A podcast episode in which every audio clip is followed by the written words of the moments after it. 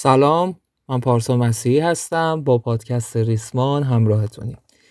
پادکست ریسمان پادکستیه که ما تو اون داستان و قصه روایت می‌کنیم داستانهایی که از ژانرهای مختلف ممکنه باشن از ژانرهای گمان زن گرفته تا داستانهای رئال و این اپیزود هشتم از داستان سریالی روانکاو تاریکه امیدوارم که حالتون خوب باشه میزون باشین رو به راه باشین و با حال خوش این قسمت رو همراهمون باشین. قبل از اینکه بریم سراغ آنچه گذشت در قسمت قبل دو تا نکته رو باید بگم.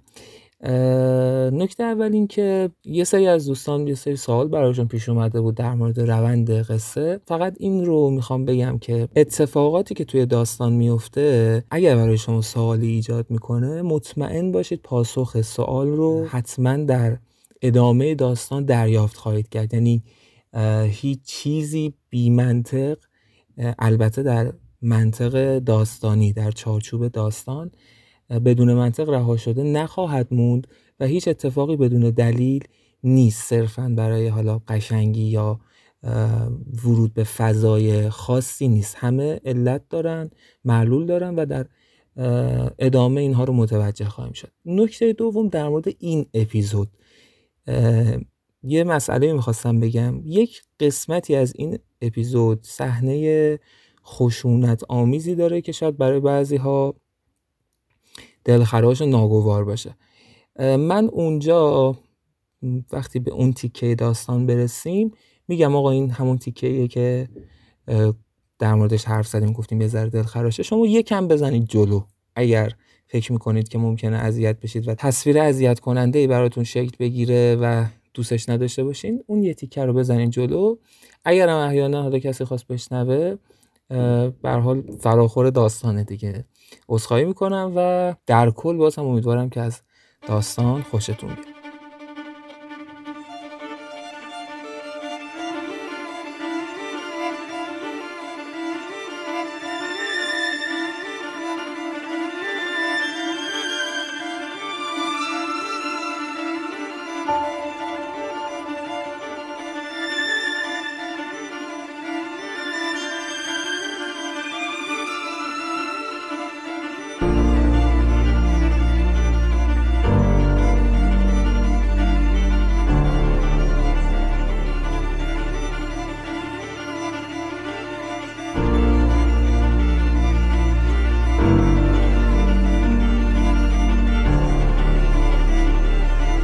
چیزی که در قسمت گذشته ازش حرف زدیم یا آنچه گذشت این بود که اگر خاطرتون باشه اردلان بعد از اینکه یک تصویری در خیالش شکل گرفت اون رو تصویر کرد یعنی افتاد دنبال یه نقاشی نقاش رو پیدا کرد بهش گفت من اینو دیدم چند بار نقاشی کشیدن و اون تصویر شکل گرفت روی کاغذ و اردلان افتاد دنبال این که پیدا کنه اون تصویری که روی کاغذ کشیده بودن اون جا رو پیدا کنه.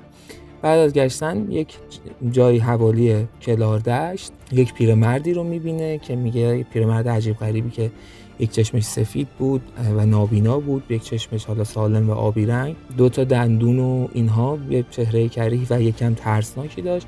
اون بهش میگه که من می‌دونم اینجا کجاست حالا یه پولی ازشون می‌گیره و اردلان و همراهانش رو می‌بره به سمت اون تیکه از جنگل که این تصویر هست. یه مسافت چند ساعته ای رو پیاده روی می‌کنن و اردلان تیمسار شکوهی رو می‌بینه که اونجا نشسته دم اون کلبه ای که توی ذهنش شکل گرفته بود و تصویرش هم کشیده بودن.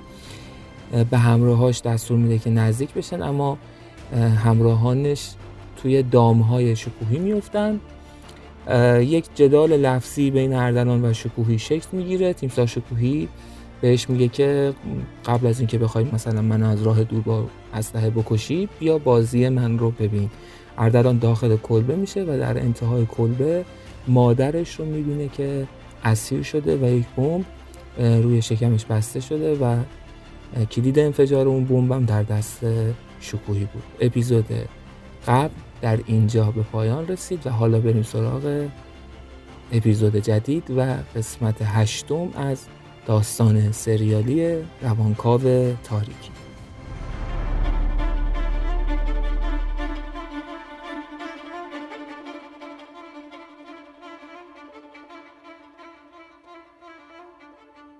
تو فکر می‌کنی من یه حیولام یه عوضی به تمام معنا که جز شر و بدی هیچی تو وجودش نداره. البته شایدم بیراه فکر نکنی. حق داری. آدم وقتی تو زندگیش عشق رو لمس کنه دیگه همه چیز براش رنگش عوض میشه. همه چی براش معنا پیدا می‌کنه. تو یه بار به خاطر من رها کردی عشق تو. به خاطر اینکه بهش آسیبی نرسه. اما آخرش جلوی چشمت جونشو گرفتم. این یعنی که من یه حیولام اما تو فکر می‌کنی آدمایی مثل من یه حیولا به دنیا میان؟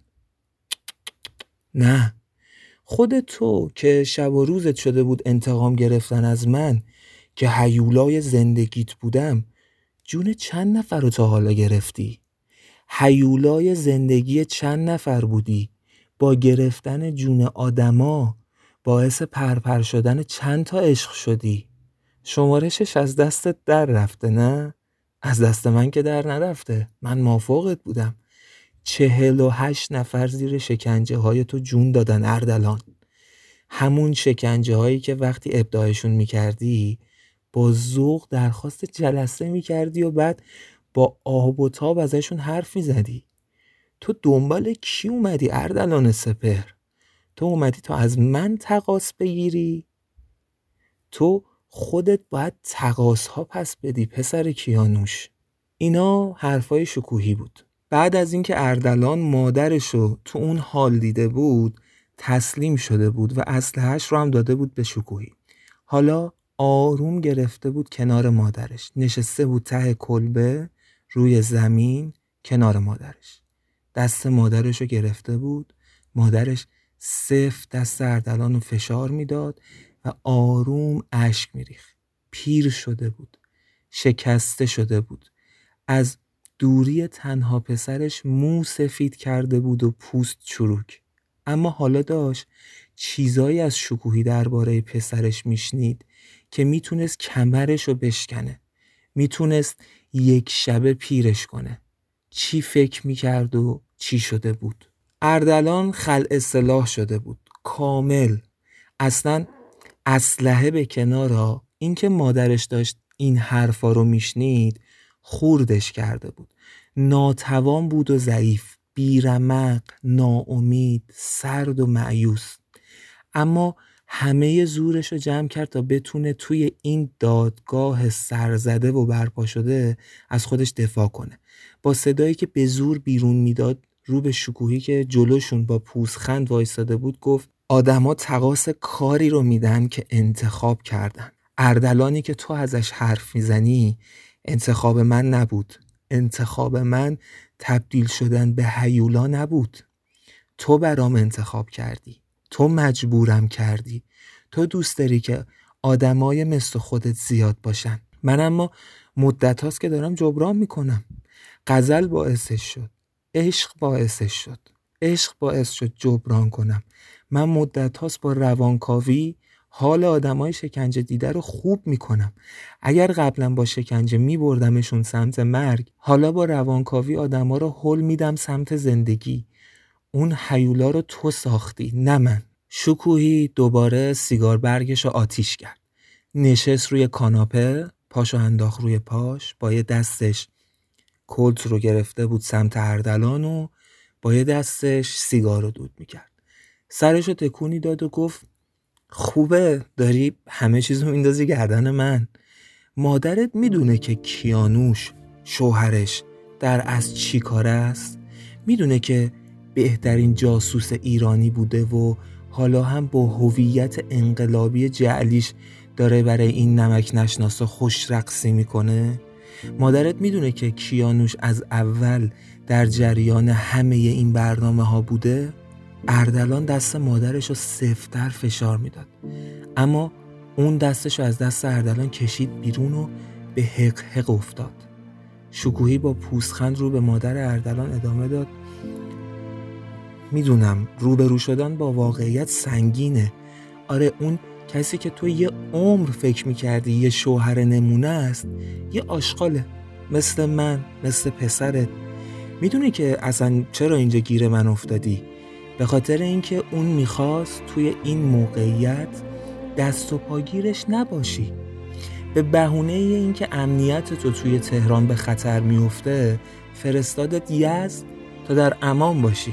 اما حقیقت اینه که اون الان خودش رو یه انقلابی غیرتی جا زده.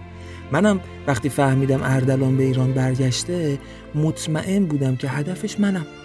راحت ترین راه این بود که بیام سراغ تو. تویی که توسط شوهرت توی یک شهر دیگه رها شده بودی. درسته پیش پدر و مادرت بودی یا؟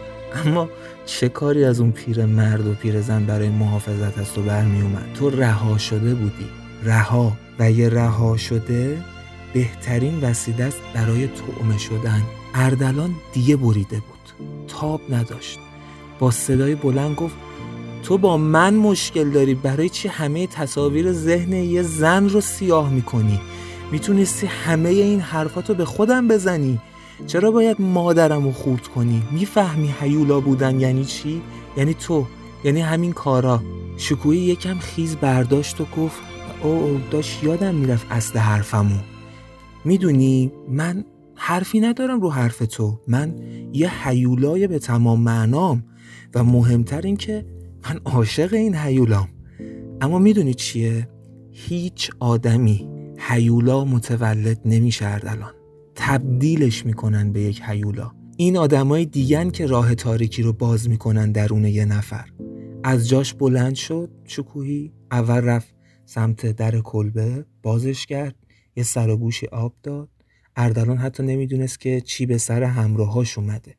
شکوهی در و بست و برگشت داخل. یه نگاهی به اردلان انداخت. وقتی دید که چیزی تغییر نکرده رفت سراغ تاقچه چوبی روی دیوار سمت چپ کلبه. یه صندوقچه روش بود. برش داشت. نشست دوباره روی کاناپه. کلت و صندوقچه رو با هم گذاشت روی میز جلوی کاناپه. از جیب داخل کتش یک کلید کوچیک در آورد و در صندوقچه رو باز کرد. دستش رو توی صندوقچه چپ و راست می‌کرد و یه چیزایی رو تو اون جابجا جا می‌کرد. بعد دستش ثابت بود. انگار پیدا کرده بود اون چیزی رو که می‌خواست. یه عکس قدیمی توی دستاش بود. با دستاش یکم خاک روش رو پاک کرد کلت رو برداشت و نشونه رفت سمت اردلان. بلند شد قدم برداشت سمت اردلان. عکس رو داد دستش سریع ازش فاصله گرفت و رفت سمت همون کاناپه. اردلان خیره بود به عکس. سیاسفید بود. تصویر یه مرد جوون با مو و ریش بلند کلاه نمدی لباس کوهنشینای گیلانی به تن داشت. همینطور بند یه اسلحه شکاری بزرگ به روی دوشش بود و چکمه های پاش بود که تا زیر زانوهاش می اومدن. کنارش زن جوون ابروهای پیوسته با لبخندی گشاد به دوربین خیره. و یک بچه کوچیک شاید حدود چهار پنج ساله بینشون بود که مرد و زن توی عکس دستاشو گرفته بودن و کمی هم از زمین فاصله داشت و رو هوا آویزون بود. و هر سهشون بین چند تا درخت بودن توی یه جنگل. اردلان خوب که نگاه کرد زل زد به شکوهی. شکوهی منتظر بود تا اردلان نگاش کنه.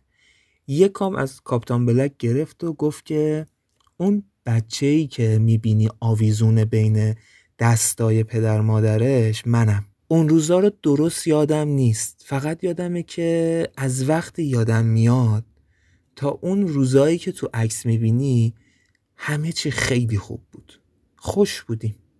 بابام بیشتر کشاورزی می‌کرد و مادرم هم پخت و پز می‌کرد هم یکم گیاه میکاشت هم کمک بابا می‌کرد هم منو بزرگ می‌کرد. همه چیز داشت خوب و خوش پیش می‌رفت تا اینکه بابامو هوایی کردن.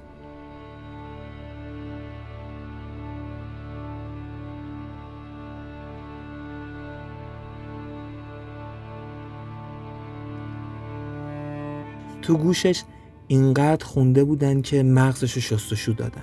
از یه قیامی حرف می زدن از یه مردی براش گفته بودن که مثل پیامبراست که قیام کرده واسه نجات هممون. بهش می‌گفتن میرزا کوچیک خان. از همینجا بود که شومی و شر کشیده شد سمت زندگیمون. بابام چند باری از مازندران رفت تا گیلان تا کوچیک خانو ببینه. خیلی سخت بود رفتن همچین راهی اون روزا. اما انگار کوچیک خان یا مهره مار داشت یا سحر و جادو بلد بود. بابام شیفتش شده بود. تصمیمشو گرفته بود. این عکس برای چند روز قبل از رفتنشه. یه مسافری اومده بود اون اطراف دوربین داشت. از این چارپایه دارا از این قدیمی ها بابام ازش خواست که ازمون عکس بگیره. و بعدم که ظاهرش کرد برسونتش به دست مادرم. بالاخره بابام رفت. اوایل هر دو سه هفته یه بار سر می‌زد بهمون. اما مادرم خیلی بیتابی می‌کرد. دلتنگ بود و افسرده. یادمه که منم از دیدن غمگینی مادرم خیلی کسل و گوشگیر شده بودم. بابام تونسته بود چندین نفر دیگه از اهالی روستا رو هم راضی کنه که تا بپیوندن به نهزت جنگل. واسه همینم دشمن زیاد پیدا کرده بود. همه چیز توی سختی و استرس داشت پیش می‌رفت. تا جایی که خبر رسید نهزت جنگل شکست خورده. مادرم انگار نبود تو این دنیا. حتی من تنها پسرش و یادش رفت و منو تنها گذاشت و با شیون دوید بیرون. صدای گریه زنا روستا رو برداشته بود. من نشسته بودم گوشه کلبه. زانوامو بغل کرده بودم و از ترس چونم میلرزید. فشارش می‌دادم بین زانوام چونمو. نمی‌دونستم باید چی کار کنم. از ترس زبونم بند اومده بود. یواش یواش حس می‌کردم بدنم هم داره بیحس میشه. یا شایدم بیحس شده. تو تنهایی تو بیپناهی. یه بچه پنج ساله بودم که داشت با صدای زجه های مادرش می‌فهمید که دیگه قرار نیست پدرشو ببینه. دیگه پدری نداره. چشام داشت سیاهی می‌رفت. داشتم از حال می‌رفتم که یه دفعه متوجه شدم جنس داد و بیدادای بیرون از اونجا فرق کرده. دیگه فقط داد داد مصیبت نبود. آخرین چیزی که شنیدم یه کلمه بود آتیش. و از حال رفتم. درست ساعتی بعد از پیچیدن خبر شکست نهزت جنگل و کشته شدن پدرم و چند مرد دیگه از اهالی روستا تو حالی که زنای روستا جمع شده بودن دور هم و سوگواری می‌کردن آتیش بزرگی توی روستا شعله گرفته بود. توی چشم به هم زدنی اونقدر بزرگ شده بود که هیچ راهی حتی برای فرار نمونده بود. درختها دونه دونه میسوختن و اهالی تومه آتیش می‌شدن.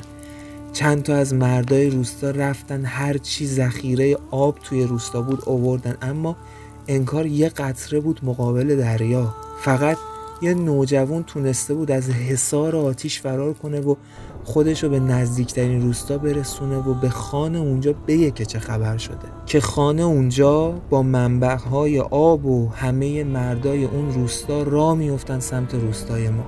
توی مسیر هم همون نوجوانی که خبر آتیش سوزی رو آورده بود از شدت استرس نتونست خودشو کنترل کنه و از دره پایین افتاد. وقتی مردای روستا می‌رسن برای کمک حجم شعله ها وحشت زدهشون می‌کنه. صدای زجه زنها و بچه ها از دل آتیش مرگ و به رخشون کشیده بود.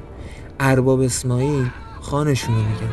دستور داده بود هر طور شده یه راه باز کنن از دل زرد و نارنجی آتیش. ارباب اسماعیل بعدا گفته بود هیچ امیدی نداشته که بتونن راهی واسه نفوذ به روستا پیدا کنن.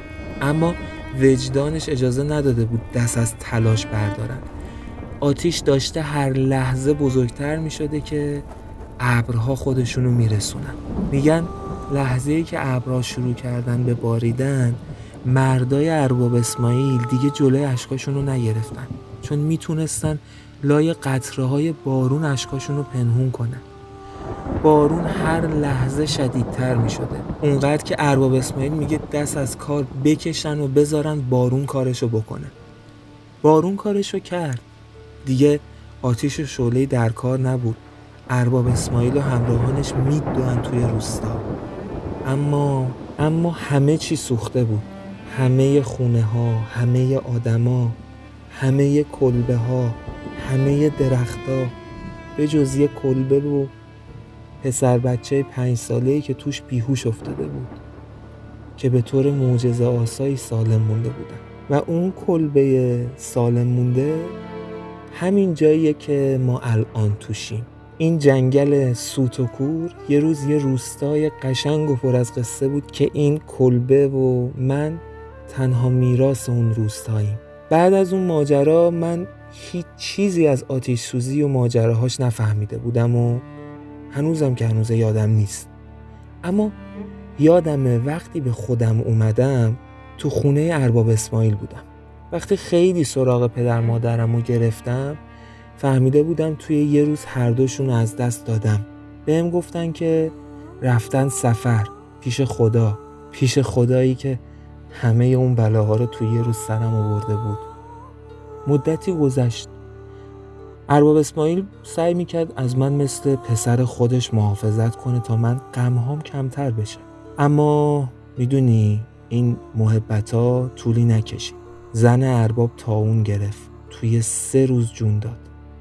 از همونجا بود که شروع کردن تو گوش اسماعیل خوندن که این پسر نفرین شده است که همه اهالی اون روستا سوختن و جزغاله شدن جز این پسر که اصلا شاید باعث آتش سوزی خودش بوده. خوندن تو گوشش که پدر همین پسر بود که تو گوش مردای روستاهای اطراف خون که بپیوندن به میرزا کوچیک خانو حالا هم خیلی ها یتیم و بیوه شدن. خوندن و خوندن و خوندن تا بالاخره اثر کرد. ارباب اسماعیل بعد از فوت زنش تندخو شده بود. اول منو از پیش خودش روند. یکم بعد فرستادم توی استبل. یکم بعدم تبدیل شدم به رعیت. یا بهتره بگم برده. سختترین و خطرناکترین کارا رو می‌دادن به من. هیچکس به هم نزدیکم نمی‌شد. هم سن و سالام ازم میترسیدن. اگر کسی برام آب و غذای اضافه بر سهمم می آورد جلوی همه فلکش می‌کردن. حتی بعدا فهمیدم به فکر کشتنم هم افتاده بودن. اما ترسیده بودن اگر بکشنم نفرینی بودنم دامنگیرشون بشه. شدید هم مراقبم بودن که فرار نکنم که نحسیم رو با خودم پخش نکنم. از جلوی چشمشون دور نشم. شکویی به اینجای ماجرا که رسید یه سیگار برگ دیگه در آورد و آتیشش کرد. اون وقت خیره شد بردلان و گفت حالا به هم بگو راهی برای همچین آدمی میمونه جز تبدیل شدن به یه هیولا.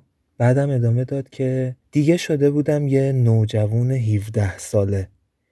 قد بلند و درشت هیکل. درست همون سنی که تو اولین بار منو دیدی. یه شب نعل یکی از اسبا رو برداشتم و اونقدر اون اسب و اذیتش کردم تا سر صداش خونه ارباب و برداره. پشت در استب قایم شدم. یکی از نگهبانای ارباب اومد که ببینه چه خبره. از پشت پریدم سمتش و چندین بار نعل و با همه توانم کوبیدم توی سرش. افتاد روی زمین. وقتی خون جاری شده از سرش روی کاها دیدم حس عجیبی داشتم. وحشت و شایدم کمی هم لذت. ترسیده بودم اما کنارش حس قدرتی هم سراغم اومده اسلحه شکاریشو برداشتم دویدم بیرون. اولین نفری که داشت میومد به سمتم یکی از زنای آشپز بود. اسلحه رو گرفتم سمتش و انگشت اشارم و گذاشتم روی بینیم. هیچی نگفت. دویدم سمت در خروج. می‌دونستم یه نگهبانم اونجاست. دویدم و دویدم. خودم آماده کرده بودم بهش شلیک کنم. اما یه بار شانس همرام بود. خواب بود. دویدم و از اون خونه لعنتی زدم بیرون. بالاخره تونسته بودم فرار کنم. خودم رو رسوندم لب جاده. می‌دونستم هر لحظه ممکنه پیدام کنن. از دور نور چراغی رو دیدم که نزدیک میشه. یه کامیون باری بود. وایستادم وسط جاده. اسلحه رو صاف نشونه رفتم سمت راننده. ترمز کرد. دویدم سمت کامیون و در کنار رو باز کردم. بهش گفتم کجا میری؟ گفت تهرون. گفتم کاریت ندارم فقط منم ببر. تهرون که رسیدیم هم رو یه جایی توی زمین دفع کردم و رفتم توی شهر. می‌دونی توی همچین شرایطی بیشتر از هر چیزی چی راه آدم رو باز می‌کنه؟ غریزه بقا. از اینجا به بعد داستانم خیلی مهم نیست. فقط شاید لازمه بگم غریزم بود که باعث شد برم بازار تهران. روزا میچرخیدم و شبا یه گوشه کناری قایم می‌شدم تا بخوابم. سه روز و بدون غذا دووم آوردم. روز چهارم از حال رفتم. یکی از کسبه به اسم میرزا عبدالله که پارچه فروش بود. بهم غذا داد. از کس و کارم پرسید و از اینکه چرا اینجا ولم. منم با صداقت همه داستانم رو گفتم. غریزم بود که باعث شد صادق باشم. اونم بهم جای خواب داد و کار. البته اوایلش مدام امتحانم می‌کرد. پول جلو دستم میذاش. جنس زیادتر از اون چیزی که باید تحویلم می‌داد تا برم برسونم به دیگران.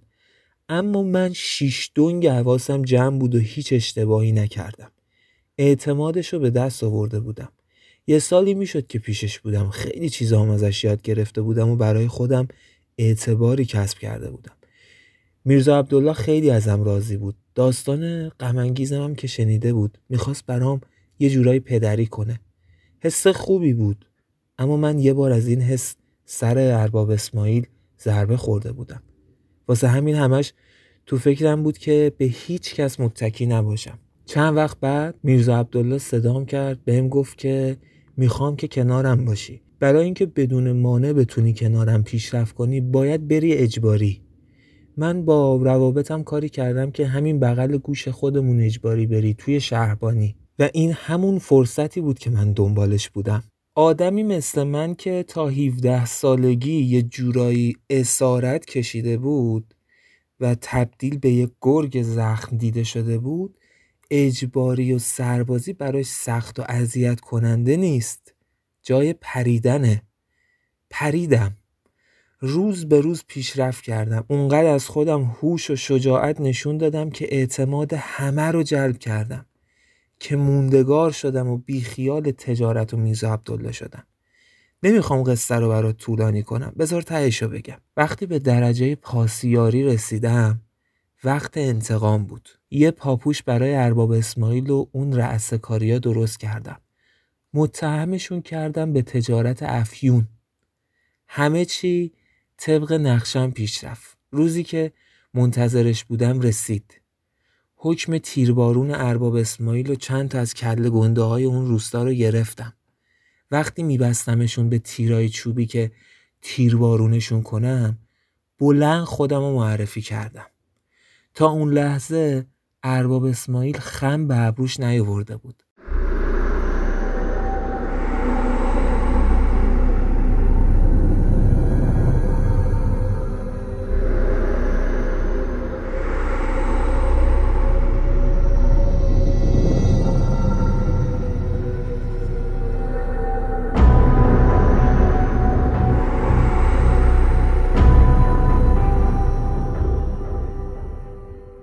ولی تو اون لحظه تو چشماش وحشت رو دیدم.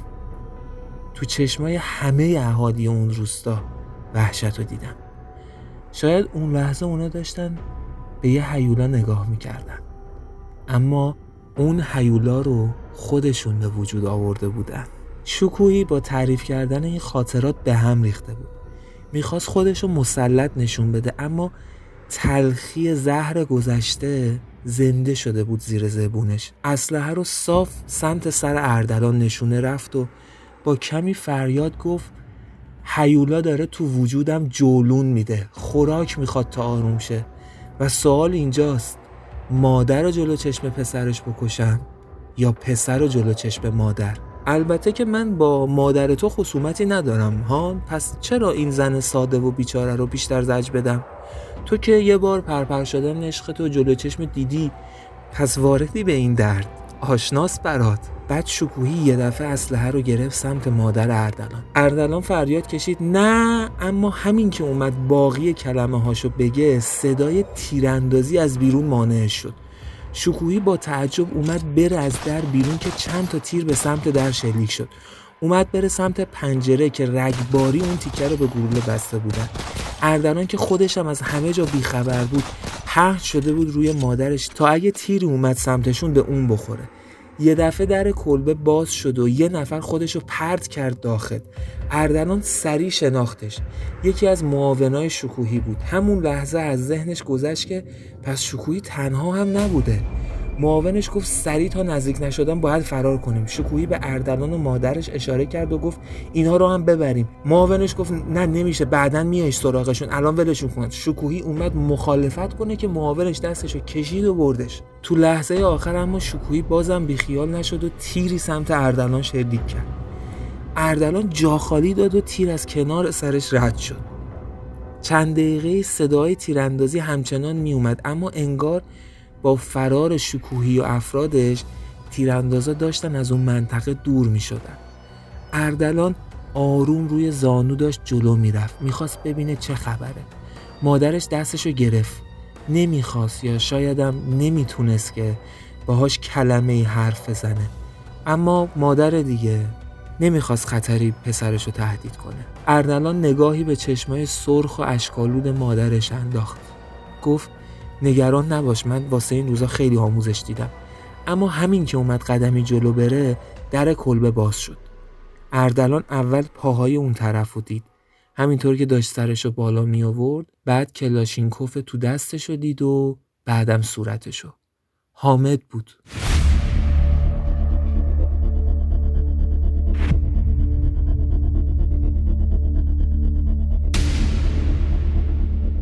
تعجب پرسید تو اینجا چی کار می‌کنی؟ حامد گفت مفصله الان وقت این حرفانی باید بریم دنبال شکوهی. فقط همین که از تهران تا بندر و بعدشم اینجا دنبالت بودم. حاج آقا نمازی دستور داده بود. اردلان یه لبخند امیدی نشست رو لباش و وقتی احساس امنیت کرد بلند شد. تو لحظه به این فکر کرد که اینا نباید بفهمن که اون خانومی که ته کلب اسیره مادرشه. چون طبیعتا اون موقع میفهمیدن که اردلان پسر نمازیه. از طرفی هم استرس داشت مادرش چیزی به اینا بگه. برای همین گفت اون بیشترف همسر آج آقا رو اسیر کرده بود. من ایشون رو می‌برم یه جای ام بعد سری ملحق میشم به شما. بعدم بدون اینکه منتظر جواب حامد بشه دوید سمت مادرش و بوم رو از دورش باز کرد. دستشو که گذاشت رو چسب دهن مادرش تا بازش کنه آروم گفت لطفا چیزی بهشون نگو. حامد گفت پس من میرم خودتو برسون یه جوری بهمون. به اردلان داد زد حامد نکشینشا زنده بگیرینش یادت باشه تو به هم قول دادی تحویل من بدیش. حامد سری تکون داد و دوی دو رفت. اردلان دست مادرش رو گرفت و از کلبه اومدن بیرون. مادرش انگار بیروح شده. هیچ چی نمی‌گفت. حتی به اردلان نگاه هم نمی‌کرد. زدن به دل جنگل. اردلان پنجاه تا درخت شمور تا رسیدن به اون درخت های علامت زده شده و مسیر برگشت رو پیدا کرد. بسیار استرس داشت. هم نگران امنیت مادرش بود هم به این فکر می‌کرد تا کلاردش سه چهار ساعت پیاده راهه. میترسید که دیر برسه یا اینکه شکوهی در بره یا اینکه بکشنش.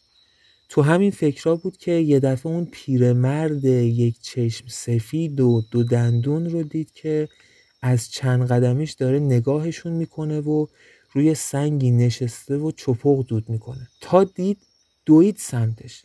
یه بسته اسکناس دیگه در آورد و داد دست پیرمرده.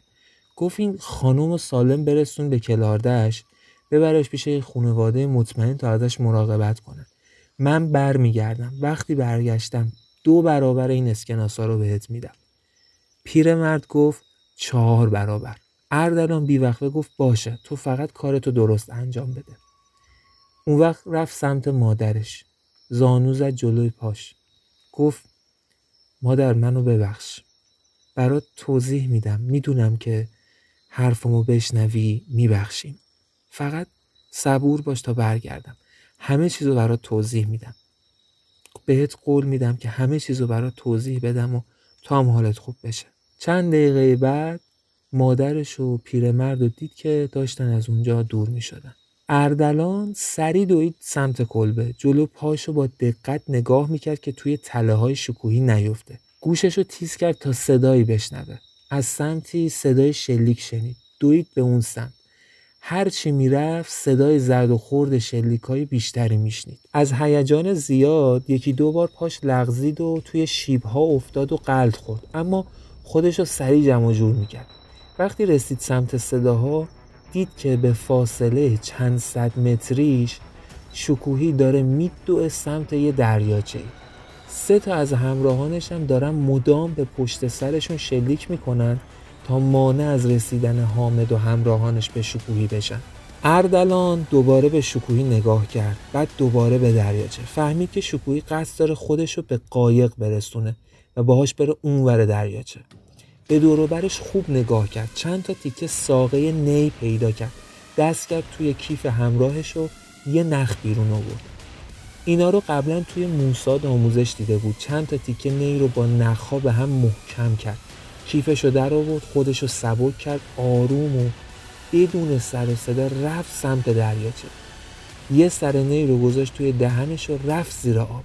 سعی کرد نفسش رو درست حبس کنه و روی اون نیها برای اکسیژن حساب باز نکنه. تا جایی که می‌تونست عمق گرفت تو آب تا موج حرکتش مشخص نباشه. اون وقت با تمام قدرتش شنا کرد سمت قایق. شکوهی اون طرف نفس نفس زنان رسید به دریاچه. همراهاش بیوقفه داشتن شلیک می‌کردن. فقط هر از گاهی یه لحظه عقب رو نگاه می‌کردن تا ببینن شکوهی سالمه یا نه. پاهای شکوهی خیسی آب رو حس کردن. خودش رو پرت کرد توی قایق و بدون وقفه نفس نفس زنان شروع کرد به پارو زدن. اما وقتی فاصله قابل توجهی با همراهاش گرفت یه دفعه احساس لغزش شدید تو قایق حس کرد. با ترس این ور اونور رو نگاه کرد که ببینه چه خبره. یه دفعه دید اردلان سپر از آب پرید بیرون و بیمعطلی یقه شکوهی رو گرفت و پرتش کرد توی آب. همراهان شکوهی وقتی این صداها رو شنیدن با ترس برگشتن. دیدن که یه نفر با شکوهی درگیره اما اردلان مدام شکوهی رو می‌کشید زیر آب مدام میچرخید این در اونور می‌شد. این کار رو می‌کرد که نشونه رفتن واسه اونا سخت بشه. همینم هم شده بود. نمی‌تونستن اردلان رو بزنن چون ممکن بود شکوهی کشته بشه. اما همین قفلت کافی بود تا حامد و گروهش کار خودشونو بکنن. توی یه لحظه تیرهای حامد و گروهش به هدفها خوردن و همراه های شکوهی از پا در اومدن. اردلان که فهمید دیگه خطر تیراندازی وجود نداره درگیریش رو با شکوهی بیشتر کرد. شکوهی به خاطر چاقیش تسلطی تو آب نداشت و زورش به اردلان نمی‌رسید. اما غریزه بقاش باعث شده بود مثل مرغ سرکنده دست و پا بزنه و تقلا کنه. اما خشم اردلان و کینش اونقدر قدرتمند بود که چنان سر شکوهی رو زیر آب ببره و نگه داره تا آب اونقدر توی ریه هاش فرو بره که بیهوش بشه. اردلان دقیقا همین رو می‌خواست. می‌خواست بیهوشش کنه و اون مرز بیهوشی و خفگی رو خوب میشناخت. بالاخره روزی ماهرترین شکنجهگر بود. دقایقی بعد حامد دید که اردلان از دریاچه داره بیرون میاد تو حالی که بدن بیهوش شکوهی رو داره روی زمین می‌کشه. اردلان همین که به حامد رسید بیوقفه و با تحکم گفت دمتون گرم می‌تونین برین. حامد گفتش که باید ببریمش با خودمون. اردلان محکم زد به سینه حامد گفت پس ماشه اون اسلحت رو تو سینه منم بچکون. اگه مردی نباید زیر حرفت بزنی. حامد گفت گزارش می‌خوان چی بگم من؟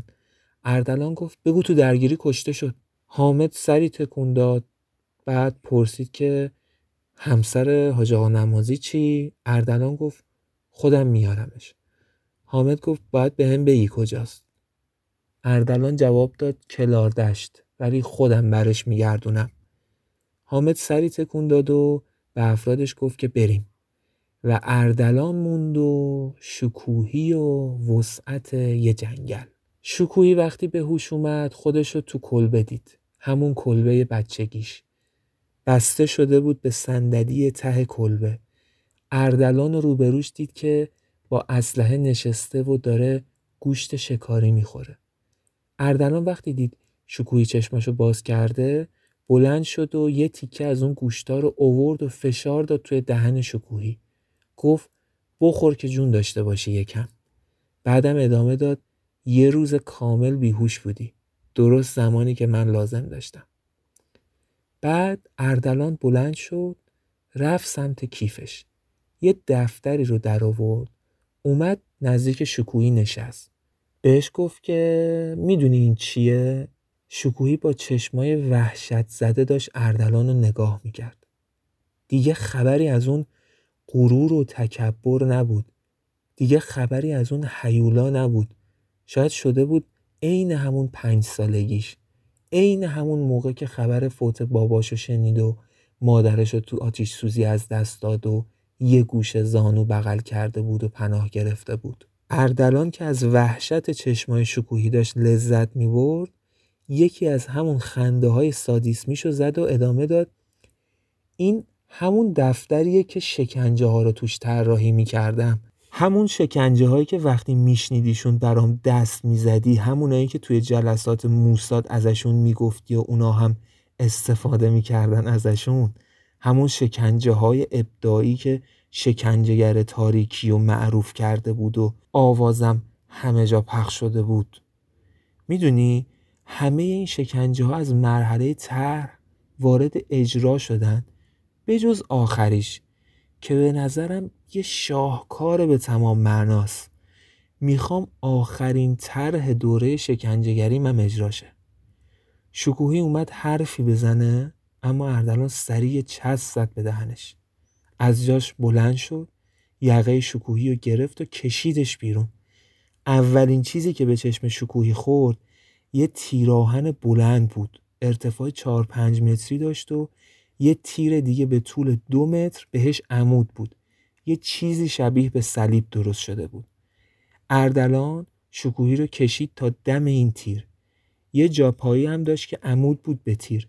شکوهی رو بود روی اون جاپایی اول برهنش کرد بعد دستای شکوهی رو باز کرد و گذاشت روی اون تیر دو متری که افقی و عمود به تیر اصلی بود. اون وقت با دستبند دستای شکوهی رو بست بهش. پاهاش رو هم با زنجیر بست به جاپایی شکوهی با چشمای وحشت زده و سرخ شده فقط نگاه می‌کرد. لال شده بود. زبونش بند اومده بود. فقط نگاه می‌کرد ببینه اردلان می‌خواد چیکار کنه. اردلان رفت سمت پشت شکوهی. یه ریسمانی وصل بود به این تیر افقی که دستای شکوهی بهش بسته شده بود که از یه قرقره رد می‌شد. اردلان ریسمان رو رد کرد دور مچ دستش و اون یکی دستش هم سفت قفل ریسمان کرد و شروع کرد به کشیدن. همینطور که می‌کشید شکوهی می‌رفت بالا. روی اون تیر می‌رفت بالا و بالاتر. تا رسید به ارتفاع سه چهار متری زمین. اردلان ریسمان رو گره زد به یه درختی که اونجا بود. اول رفت یه نگاهی از اون پایین به شکوهی انداخت یه قهقهه زد چند ثانیه نگاه کرد بعد آروم رفت سمت کنار کلبه و هیزم آورد. کلی هیزم آورد و ریخت پای تیر آهنی شکوهی دیگه حدس می‌زد چه خبره اما قافل از اینکه این تازه اول بازی اردلانه. اردلان هیزوما رو آتیش کرد. کمی فاصله گرفت و نشست روبروی شکوهی روی زمین و تکیه داد به یه درختی. یه نخ سیگار آتیش کرد و خیره شد به منظره روبروش. منظره ای که خیلی وقت بود منتظرش بود و خیلی برای رسیدن بهش تلاش کرده بود. کنار خودش غزل رو تصور می‌کرد. دلش می‌خواست صداش کنه و ببینه که چطور داره انتقامشو می‌گیره. شعله های آتیش مدام داشت حجیمتر می‌شد. تیر آهنی داغ شده بود. شعله های آتیش دیگه رسیده بودن به کف پاهای شکوهی. شکوهی افتاده بود به تقلا. دستاش و پاهاش و مدام تکون می‌داد. پاهاش داشت میسوخت. نه بهتره بگیم همه بدنش داشت میسوخت.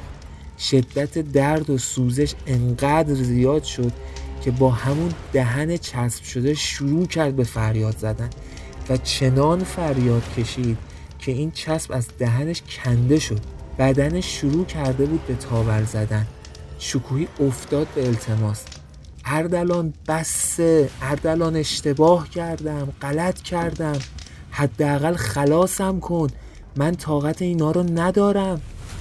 اردلان افتاد به قهقه از عمق وجودش میخندید اولین بار بود که بعد از غزل داشت واقعا میخندید یه نخ دیگه روشن کرد. یه دل سیر دست و پا زدن و التماسای شکوهی رو نگاه کرد. وقتی سیگار دومش تموم شد رفت گالونای آبی که از قبل آماده کرده بود و خالی کرد و شده آتیش خاموش شد. رفت گره ریسمان رو باز کرد و شکوهی رو آورد پایین. شکوهی فکر کرد که تموم شد. اشکی از گوشه چشمش اومد پایین اردلان نزدیکش شد. یه نگاهی به بدنش کرد تاولای گندهی که رو بدنش سبز شده بودن و دید و لبخندی نشست رو لباش. تاول زده بود پوستش شاید اندازه مثلا دو تا بنده انگشت سه تا بنده انگشت گاهن. بعد اردلان آروم رفت توی کلبه سراغ ساکش. چیزی رو با خودش برداشت و اوورد بیرون. رفت نزدیک شکوهی. چونش رو با دست گرفت و اوورد بالا. نگاهی به چشمای سرخ شکوهی کرد و گفت یادت باشه این حیولایی که روبروتر رو خودت ساختی. دارید دست پخت خودتو میچشید تیم سار شکوهی توی پرانتز بگم اینجا همون جاییه که ابتدای اپیزود گفتم اگه احیانا صحنه های خشونت آمیز اذیتتون می‌کنه کمی بزنید جلو. پرانتز رو میبندم ادامه داستان. اون وقت دستش آورد بالا انبر دست و گرفت جلوی چشمای شکوهی. شکوهی با ترس گفت نه نه نه نه نه نه اردلان نه. اما اثری نداشت. اردلان انبور رو باز کرد گذاشت دور یکی از تاولای بدنش رو همینطور که آروم سفت می‌کرد انبور رو یه دفعه انبور رو کشید و تاول همزمان کنده شد و ترکید. فریاد شکوهی بازم به هوا رفت. اردلان رفت سراغ دومین تاول انبور رو گذاشت دورش و گفت برام بگو چه حسی داشت وقتی منو اونطور عاجز زانو زده جلوی پای غزل می‌دیدی و تاول دوم رو هم کند رفت سراغ سومی. گفت چه حسی داشت وقتی ماشه رو کشیدی و عشق منو جلوی چشمم پرپر پر کردی؟ شکوهی با ناله و نفس نفس گفت اردلان اون اتفاق میافتاد. غزل در هر صورت اونجا کشته می‌شد. بهتر از این بود که به دست خودت کشته بشه. اردلان خشمگین شد. دو تا تاول دیگر رو پشت سر هم و بیوقفه ترکوند و تو چشمای شکوهی نگاه کرد و فریاد کشید. چرند نگو هروم زاده شکوهی باز ناله زد. اردلان من که اصلا اول نمی‌دونستم اون کیه. من که با پاپوش پای غزل رو به ساواک باز نکردم. مسبب اون اتفاق من نبودم. حزب توده بود. تو باید انتقام تو از اونا بگیری نه من. اگر اون عضو حزب توده نبود الان زنده بود. اردلان جواب داد منو احمق فرض کردی نه؟ و بعد بی وقت افتاد به جون تمام تاول. صدای فریادهای شکوهی و قهقه های سادیسمی اردلان تنین عجیب و متناقضی توی جنگل به راه انداخت. چند دقیقه بعد شکوهی بود و بدنی که نیمی سوخته و نیمی زخم. خون از بدنش جاری شده بود. دیگه تقریبا نیمه بیهوش بود که اردلان آب پاشید به صورتش. چند تا سیلی زد به صورتش. گفت هنوز وقت خواب نرسیده. چیزی البته تا خواب ابدیت باقی نمونده اما قبلش باید آسم و برات رو کنم. شروع کرد به باز کردن دست و پای شکوهی. کشوندش رو زمین. همینطور که روی زمین میکشیدش گفت یادته برای ما چاه گل کنده بودی؟ حالا چاه منو نگاه کن. شکوهی سرشو برگردون یه چاهی رو دید که پر شده از یک ماده سفیدی. اما همین که اومد فکر کنه که این ماده سفید چیه اردران با لگت پرتش کرد توی چاه. چاه هم درست اندازه قد شکوهی کنده شده بود جوری که فقط سرش بیرون باشه. یه دفعه شکوهی احساس سوزشی همه بدنش رو گرفت که واقعا زجه زد. تیمسار شکوهی با اون غرور و با اون ابهت داشت از درد و سوزش زجه می‌زد. حالا چی بود اون چاه؟ چاه نمک. نمک. شما نگاه کنید طرح شکنجه رو. اول زیر پاش آتیش روشن کرد به حدی که بدنش تاول بزنه. بعد تاولا رو با انبر کن. آخرم انداختش لای کلی نمک. جایی که زخماش از سوزش فریاد بزنن. واقعا تو همچین حالی نه تنها خود آدم بلکه زخم ها هم از درد فریاد می‌زنن واقعا. خیلی حوصله هم به خرج می‌داد اردلان حین شکنجه کردنش. اون زمانم که تو ساواک بود خیلی آهسته شکنجه می‌کرد. اعتقاد داشت درد باید به خورد جسم و روح کیس بره. و حالا داشت اوج هنرنماییش رو واسه شکوهی رو می‌کرد. کسی که باعث شده بود اردلان پا به این ورته بذاره اون داشت از درد زجه می‌زد شکوهی. این نشسته بود سیگار می‌کشید و به عکس قزل نگاه می‌کرد و لبخند می‌زد. و بسیار آرامش داشت اون لحظات. اتفاقا خشم و کینه شدیدی تو وجودش قلیان داشت. اما کنارش حس آرامش داشت. یه تایمی گذشت دید که شکوهی دیگه داره از حال میره. بلند شد رفت توی کلبه کلتشو دفتر طرح شکنجه هاشو آورد. رفت جلوی شکوهی زانوهاشو خم کرد و نشست. کلتش رو گذاشت روی پیشونیش. شکوهی دیگه واقعا جونی نداشت. آرزوش بود که خلاص بشه. اردلان یه صفحه رو بهش نشون داد. بعدم گفت که این شکنجه یه مرحله دیگه هم داره. الان باید از این چاه بکشمت بیرون و زخمایی که حسابی تو نمک خوابیدن و نمک خوردن با شلاق مردونه نوازششون کنم اما تو اینقدر ضعیف و تو خالی بودی که حتما زیر ضربه های شلاق جون میدی. اما من می‌خوام همون کاری رو باهات بکنم که تو با قزل هم کردی. همون طوری باید بمیری. همون طوری باید جون بدی. اون وقت دفتر رو پرت کرد به یه طرفی کلت رو مسلح کرد. دو دستی گرفت و چسبوندش به پیشونی شکوهی. شکوهی نفس نفس زنون گفت بذار قبل از خلاص شدنم آخر قصتم رو برات بگم. وقتی ارباب اسماعیل رو بستم به تیر تا تیر بارونش کنم می‌دونی چی به هم گفت؟ گفت تموم این سالا دنبالت میگشتم. ما اشتباه کرده بودیم. بعد از رفتن تو فهمیده بودیم که تو نبودی که نفرین شده بودی. تو نبودی که باعث اون آتیش سوزی شده بودی. یه نفر دیگه مقصر بوده. یکی دیگه که میگن واقعا نفرین شده بوده و میگن هر کی ازش کمکی بخواد پاسوز نفرین وجودیش میشه. میگن پدر تو قبل از آخرین باری که می‌خواسته بره پیش میرزا کوچیک خان ازش کمک خواسته. حتی میگن میرزا کوچیک خانم ازش کاری می‌خواد تا انجام بده و درست چند روز بعد از اون اتفاق بوده که نفرین اون آدم میگیرتش و کوچیک خان یخ می‌زنه. البته من باور ندارم فکر می‌کنم آتیش سوزی روستای شما کار اون بوده و نفرین خرافه است. اما هر چی که هست همه چیزی زیر سر اون بوده. شکویی به اینجای ماجرا که رسید لبخندی زد و گفت می‌دونی اون آدم نفرین شده کی بود؟ یه جوونی که فقط دو تا دندون داشت و یک چشمش کور بود و سفید و یک چشمش آبی مثل دریا. و بعد شکوهی بلند خندید. دل اردران توی یک لحظه لرزید. بعد از شنیدن این حرفا دلش لرزید. تمام آرامشی که ازش حرف زدیم رفت و جاشو به آشوب داد. شکوهی داشت قهقهه می‌زد که اردلان ماشه رو کشید و لحظاتی بعد خونهایی که از پیشونی سوراخ شدهش پایین می اومدن کل صورتش رو گرفته بودن.